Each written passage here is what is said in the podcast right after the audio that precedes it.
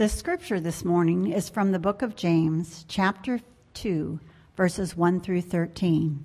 Hear the word of the Lord. My brothers and sisters, believers in our glorious Lord Jesus Christ must not show favoritism. Suppose a man comes into your meeting wearing a gold ring and fine clothes, and a poor man in filthy clothes also comes in. If you show special attention to the man wearing fine clothes and say, Here's a good seat for you, but say to the poor man, You stand there, or sit on the floor by my feet, have you not discriminated among yourselves and become judges with evil thoughts? Listen, my dear brothers and sisters.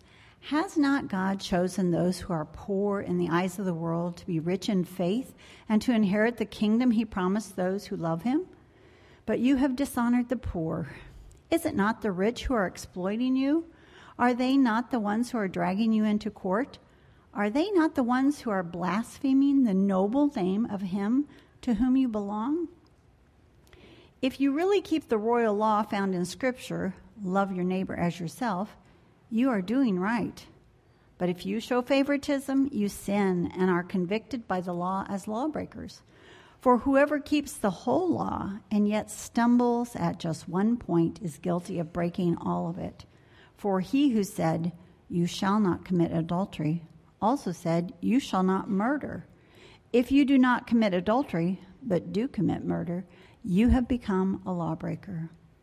Speak and act as those who are going to be judged by the law that gives freedom, because judgment without mercy will be shown to anyone who has not been merciful. Mercy triumphs over judgment. This is God's word. Thanks be to God. Let's pray.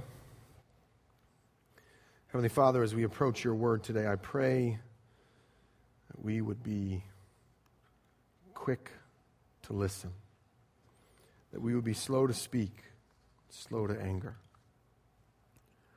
Holy Spirit, make us teachable today. Make us open, humble, and meek. Father, I pray that we would be quick to apply these words to ourselves first and slow to apply them to others. Lord, if we're honest, it's so easy to blame others and to play the victim to call out someone else's favoritism while being blind to our own. Father, I also pray the words Christ prayed so long ago. We find them in John 17. May we all be one, just as you, Father, and your Son are one. May we be one so that the world would believe you, Father, have sent Jesus. Forgive us for the ways that we discriminate. Forgive us for the ways that we show favoritism. Forgive us for the ways that we exclude. Convict us to see that these run counter to your very prayer for your church. Lord, I pray your words would correct us, your words would rebuke us, your words would train us to live into the righteousness that we have from Christ. And it is his name we pray. Amen. Well, today, in essence, is part two. Last week, Doug started off this passage, and today is the, the, the, the, sequel. Doug very well could have ended his sermon with to be continued, right? And so, in, in this week, as the text begins to scroll across the screen, connecting the, the two sermons, sorry, that's a Star Wars reference. That's Either way, both sermons go hand in hand. Both passages go hand in hand. And if you thought Doug's sermon or, or the passage last week was like a bat, James now puts nails in the bat. And he, he just, it just gets harder. Because James now connects the issue of favoritism directly to breaking the law, directly to not loving your neighbor as yourself. See, what we now learn through verses 8 and 9 is that favoritism is, is not only sin, but it's not loving your neighbor. So, what I want to do this morning is I want to briefly recap favoritism. If you want more in depth, I encourage you pull up Doug's sermon online, listen to it uh, from last week. Um, but then I also want to touch on how favoritism is, is counter loving. Then the problem of the broken law, And finally, the good news of mercy and our own call to mercy. But before I recap, I've, I've got a ground rule. You see, it can be really easy for us because of sin, because of our own pride, because of our own selfishness. It can be really easy to go, I don't have that problem. But that group over there, man, it's not that big of a deal for me, but, but that, that little clique over there, that group, they, they really have a problem. We can be so quick to, to lay the blame at someone else's feet and to play the victim. It's really fascinating. There's a lot of social science studies on this stuff, which just point back to Scripture and our own selfishness and our own pride. How, how quickly we tend to ascribe negative character traits to a person. Like we'll say, that person is an impatient person. That person is a proud person, an arrogant person. But for us, for ourselves, we're, well, the circumstances made me impatient. If they knew the whole situation, they would know that, that the circumstances is what made me patient. Our ground rule goes back to what James started the chapter with be quick to listen, slow to speak, slow to anger. Be quick to point at your own heart, and be slow to point at the hearts of others. Now, for our recap, a flashback of sorts, James is, is seeing an issue within the church that's running counter to what God has called us to. It's running counter to, to the call that Christ has given to us as we follow him. Now, the, the, the challenge is James is calling out something that was completely normal within their culture. It's the proverbial cultural stew, unaware of how the broth has, has seeped into the potatoes. You see, in, in, in, in their day and age, there are multiple strata that people knew and understood that you do not cross between them. But it can be very easy for us to look back and go, man, they didn't get it. They're not enlightened like us. But in reality, favoritism is exclusion for a various for a number of reasons, whether it race, gender, money, social clout, whatever it is. Favoritism is exclusion. And James is dealing with that exclusion, and we're called to inclusion. There's a couple movie examples of this. If you've ever seen the movie Titanic, it came out, I think, in 1999. Uh, if you haven't, I won't ruin the ending for you. Um, but in it, in it, and, and by the way, Jack could have fit on that door. There's, he, in it, there's a scene, right, where Jack is this low, poor person who's on the, the, the, bottom rung of the ship. Like, he's a nobody, and he meets this girl and gets dressed up and goes to the fancy rich people part, and, and he, he's trying to blend in, but in reality, they, they, they all exclude him. They all snicker at him, make jokes at his expense. There's another woman in the story who comes into a lot of money, and they still do it to her because that money's not old, it's new money. There's another example in the movie Australia. If you've ever seen this one, it uh, takes place during World War II back in, um, in the back country of Australia. And there's a scene where the war, in essence, comes to this little town. And the local watering hole, the local bar, gets burned up and gets destroyed. And the people are trying to return to some, tor- some, some form of normalcy. And in that town, black people were not allowed into the bar. And, and Hugh Jackman, who's white, after that, after the war, after the bomb, after the explosions, they both come, his partner, who's black, comes into the bar together. And the bartender screams out, Hey, no, you're not allowed in here. And the shock of, it's just the way it is, the bartender says. Hugh Jackman's response is, Just because that's the way it is doesn't mean that's the way it should be. Again, I think it can be easy for us to look back in history and go, oh, yeah, that was definitely exclusion. That was definitely discrimination. That was definitely. Or to look at other people and say the same thing. But again, the call is my heart. How have I excluded? How have I shown favoritism? Recently, I used the illustration with students called uh, Widen the Circle, right? We've all felt like that little boy before. We've all felt outside the circle, but we've also all been in the circle. And the call that James is calling us to is to widen the circle, to make room for others, to love your neighbor as yourself. This is, in essence, verses 8 and 9. The call is to love our neighbor as ourselves rather than show favoritism. Romans 2:11 God does not show any partiality. We are called to be like father, like child, to be impartial as he is impartial. And James here also links together the concept of law and love. Following the law, obedience, and love. These are not foreign to James. James would have heard this from Jesus in, in John chapter 14. If you love me, you will keep my commandments, you will obey. John also writes about it. This is the love of God that we keep his commandments. I also think it's really interesting that in verse 8, James uses the word royal law. Royal law. That word royal carries with it connotations of, of the king's word, the king's law, what the king has spoken. Here's what's fascinating to me about this James, the brother of Jesus, is saying he's who he claimed to be. He is the king. And his law is that we love each other as we love ourselves. Second fascinating thing, if you look in verse 5, James has just declared that we are heirs of the kingdom, to inherit the kingdom.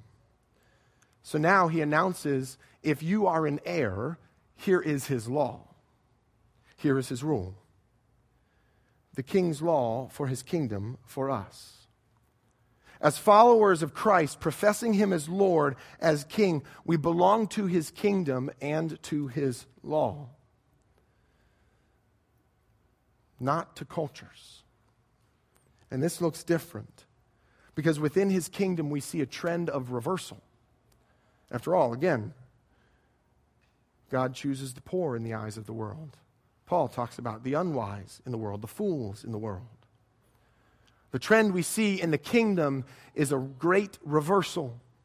We see a trend of inclusion. We see a trend of loving those that the culture deems not worthy of my love. Again, I don't think James is far off. If you remember the story that Jesus told of the Good Samaritan, you can find this in Luke 10 if you're unfamiliar with the story. Jesus explaining what it means to be a good neighbor. Jesus is expanding the concept of the neighbor. And in the story, right, there's a man, he gets beat up, his money gets stolen, he's left by the side of the road, and two people pass by him. The two people that you would think would extend mercy to him instead show favoritism, while the Samaritan was impartial. Now, again, the story ends with the concept of mercy, and we're going to come back around to that. But I want to draw your attention to this idea again of law and love are not mutually exclusive. They're not pitted against each other. Obedience to the king's rule is not counter love. Because obedience to the royal law is not meritorious in nature, meaning it doesn't save you in nature, it's responsive in nature. We've already received adoption as heirs. Now our longing is to give our lives to God in loving obedience, following his royal law. My last thought concerning loving your neighbor, right? A lot can be said, and we can spend a lot of time on the concept of love. Uh, and I do think culturally we tend to define it right in emotive terms, and I think that's a part of it. But the Bible speaks of an action oriented love, which again I think, I think fits what James is talking about to live out the word, as he says in 12, to speak and act. And I think you could spend a lot of time just rereading and processing and praying over 1 Corinthians 13 and the definition of love there. I think that's one of the best. I think the second best is a song by DC Talk, Love is a Verb. If you're not familiar with it, Google it. You're welcome. It's the best 1992 had to offer. Um, so verses 8 and 9 are linking law and love and the call and, and drawing uh, the distinction even further. In, in 10 through 11, James is pushing past the, the way in which we so often go, ah, that's not really that big of a deal, right? I mean, I didn't kill anybody, just might have excluded that person over there. It's not that big of a deal. But similar to James 1:26, similar to our words, we are shown that favoritism is far more serious than we might think. James is, in essence, saying what we thought was a small sin. In reality, there are no small sins. In reality, favoritism is sin. Now, sometimes we, we and this is James's point, okay? So sometimes we approach the law as a collection of laws, right? Okay, so here's, uh, you know, do not commit adultery. Here's do not commit murder, right? Well, you know what? Uh, no, I didn't do that today, but I lied today. So, but the collection as a whole, I've kept. The collection, okay, so maybe I looked lustfully at a, at a, at a woman today, but the collection as a whole, I've kept most of it. Here's the bad news James is saying this is not how the royal law works. It is not a collection of laws. The law is, is far more like a sheet of glass. And, and what James is drawing attention to is the fact that, okay, I didn't, I didn't murder anybody, but, but I committed adultery. It's all broken. This is terrible news for us. Because James is elevating favoritism on the same level as adultery and murder. And James is saying, whatever it is, it's broken. You have broken the law. This is bad news. But I think Jesus even pushes it further because we can easily go, well, I haven't committed adultery and I haven't committed murder. Matthew 5, Jesus pushes past physical action and he pushes down into our hearts in the way that we look and feel at other people. You and I have broken the royal law, and there's no repairing that. You can try, it's not going to work. Now, again, sometimes, and this gets to the, the part in the passage where he talks about the law uh, that gives freedom. He's used that reference again before. And two weeks ago, I referenced the concept of board games and rules and things like that. A lot of times we approach God's law and go, well, you know what, I kind of, I know a little bit better. Or we buy into the lie that no, no, no, no, that's not going to free me. What's going to free me is to do what I want to do. But in reality, that binds you. In reality, that shackles you. Following God's law brings true freedom. Here, here's, here's a way of this, this kind of looks. You take the Ten Commandments in Exodus 20, if you're unfamiliar with what those are, where those are. The, Ten Commandments, right? Within God's law, we get a picture of who God is and how God intended us to live so that we would exhibit him to other people. If you're unfamiliar, the first four of the Ten Commandments are vertical in nature, the way in which we love the Lord our God with all our heart, with all our soul, and with all our mind. The next six, the last six, are horizontal in nature, the way in which we love our neighbor as ourselves. See, we love our parents by honoring them. We love our spouse by remaining faithful. We love our neighbors by respecting their property. We love them by telling the truth to them and about them. We love them by willing their good rather than coveting their goods. That's the law that gives us freedom. But we have to deal with the bad news. We've broken it. That's James's point here. But there's good news. There's the good news of mercy. The mercy that God extends to lawbreakers.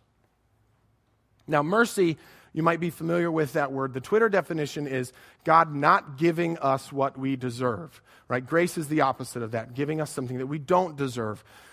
But that's, that, it it doesn't go deep enough. It's a good definition, but it doesn't go deep enough because sometimes that can carry with it the connotation that God not giving us what we deserve, but He's just waiting. He's just, he's, ah, why I oughta to the moon. That's one of the references for some of the older people. We, it, it kind of paints this picture of God that he's, he's, he's withholding, but, but he's, he's ready. The deeper concept of mercy, yes, is you not getting what you deserve, but with it carries the connotations of steadfast love, steadfast compassion, stepping into someone else's chaos. That's mercy. That's what Jesus did. He stepped into our chaos to provide us with mercy and grace. We have another story in Matthew 18, Jesus tells that exhibits, I think it illustrates this concept of mercy. The story begins in the throne room, a king's throne room, and the king is settling accounts. He's calling in debts. He's, he's beginning to bear judgment on those that he's loaned money to. You can find this in uh, Matthew 18 again. So the king calls in an individual over to, to himself that owes him, in modern terms, about $20 million, an, insurmount, an impossible amount to pay off. So the servant does the only thing that he knows to do. He throws himself to the mercy of the king, pleading the king to show mercy, to show compassion, to forgive the debts in his entirety. Now, I'm sure the servant felt gratitude. But his gratefulness didn't extend past himself because he's walking around town now, a free man, and he sees somebody else who owes him money, a small portion, 2,000 compared to 20 million. And he has the guy thrown in jail. Word gets back to the king, and it does not end well for this servant. God's mercy to us is like that king's mercy to that servant. And James is saying that to the degree that we grasp God's mercy for us, we will extend it to others. Like father, like child. Or as Jesus said, be merciful just as your Father is merciful. The amazing news is that God is merciful to lawbreakers. His judgment was coming, but in mercy, he stepped into our chaos and it was passed on to Jesus at the cross. And those who claim Jesus as king receive that mercy. Do you claim him as king? But it comes at a cost, and it calls us to extend mercy to others. Now, there's many examples that we can we can use to talk about mercy and judgment or justice in history. I was just watching a documentary uh, about a cult from the early 80s, the Rajneesh cult, uh, in the backwaters of Oregon. Um, and so, as this, there was, there's one woman in this story who, not the, the right hand person to the cult leader, but another woman who had so, was so entangled up into it, was convinced that she needed, her and a couple others needed to try and assassinate a U.S. attorney. It doesn't work, it doesn't happen. But eventually, her and some others flee overseas. And there's still an international arrest warrant out for her. But she stays overseas and she gets some bad news. And I'm going to let her tell the rest of the story. I met my husband George in this juice bar. And slowly, slowly, I began to get back to planet Earth.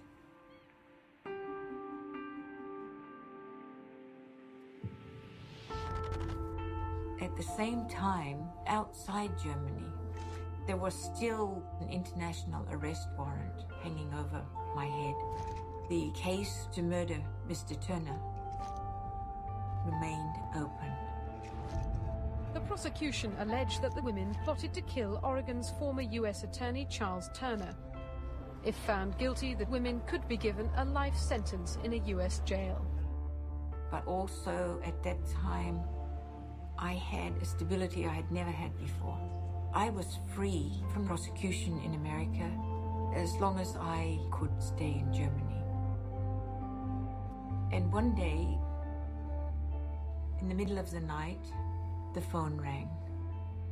It was my daughter in law. Jane, she said, Peter's in hospital. I was hearing for the first time that my son had a brain tumor and that he might die. I was in absolute shock. But the arrest warrant meant I could not travel to Australia to go to my dying son. I had to travel to America. I had to throw myself at the mercy of the court without any guarantees whatsoever. I wanted to be free, to be able to go to my children at a time like this. George and I went to the airport in Frankfurt and boarded a plane for Portland. We walked together to the federal courthouse. It was raining that morning. I was very, very focused. The court had the discretion of sentencing me to life imprisonment, but I knew that this was what had to be done. As proceedings began, first the prosecutor spoke and asked that the judge sentence me appropriately. Then it was my turn to speak. I felt compelled to stand to what I had done. I read my statement, and then the moment would come for sentencing. Judge Marsh said that sometimes justice is stronger than mercy, and that's okay. But sometimes mercy overrules justice. And we have such a case before us today. And therefore, he was sentencing me to time served. I was free. I was free. And through my tears, I could see that everybody in the courtroom was happy for me. FBI agents came up to me, shook my hand, and said, Congratulations, Mrs. Stork. You deserve it. I wasn't a criminal in that moment. I was a free woman with a son who was dying. And that brought everybody together in a very human way. Even today, when I think about it, yeah, brings tears to my eyes. It was the most incredible experience to become aware that there were a lot of people around me that day who were glad that I could go to my son and be with him when he died. I was free. No longer a criminal, but a freed woman.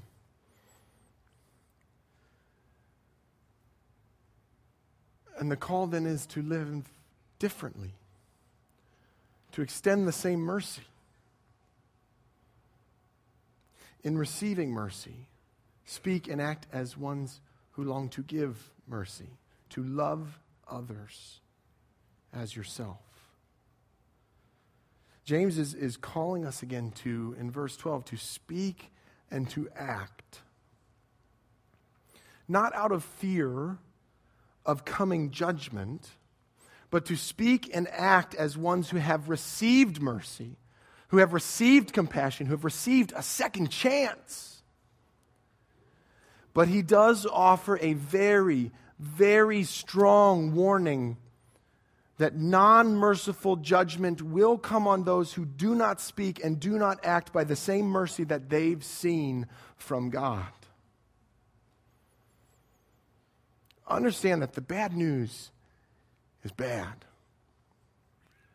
but the good news is amazing. Don't just say you believe it, live it out, act it out. Finally, how? How can we begin to do this? At the end of May, I preached on how we live the church. I thought of those as well. I think those are fitting. We choose curiosity over criticism. We choose trust over suspicion. We choose unity over division. But I think more importantly, we begin our days with gratitude. My sin is nailed to your cross. Thank you, Jesus.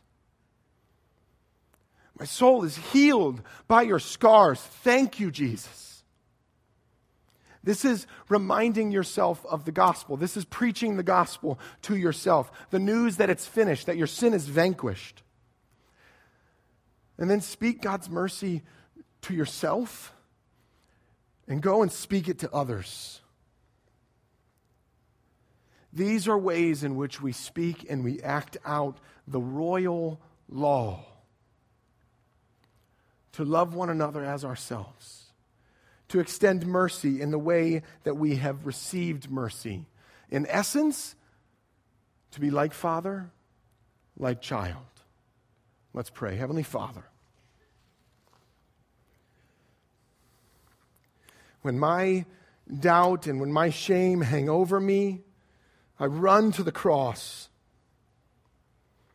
I run to that rugged hell of hills of that rugged hill of hell's defeat. And I find a fortress. I find victory. I find you, Christ. Father, we, I, don't, I don't think we can fully, fully grasp the length of mercy that you have extended to us, how far you had to go to step into our chaos. But I pray you would expand our grasp. You would help us grasp it, help us imagine it, so that we in turn would live that out. Father, if you convict us for the ways in which we exclude, I pray that we would see that all sin is vanquished. But we are also called to a great reversal. We are called to widen the circle. And Father, as we, as we give you our tithes and our offerings, these are but a small gift, a small act of worship of the abundant life that you have granted us and given to us in your grace and your mercy. Father, what we do now is an act of worship.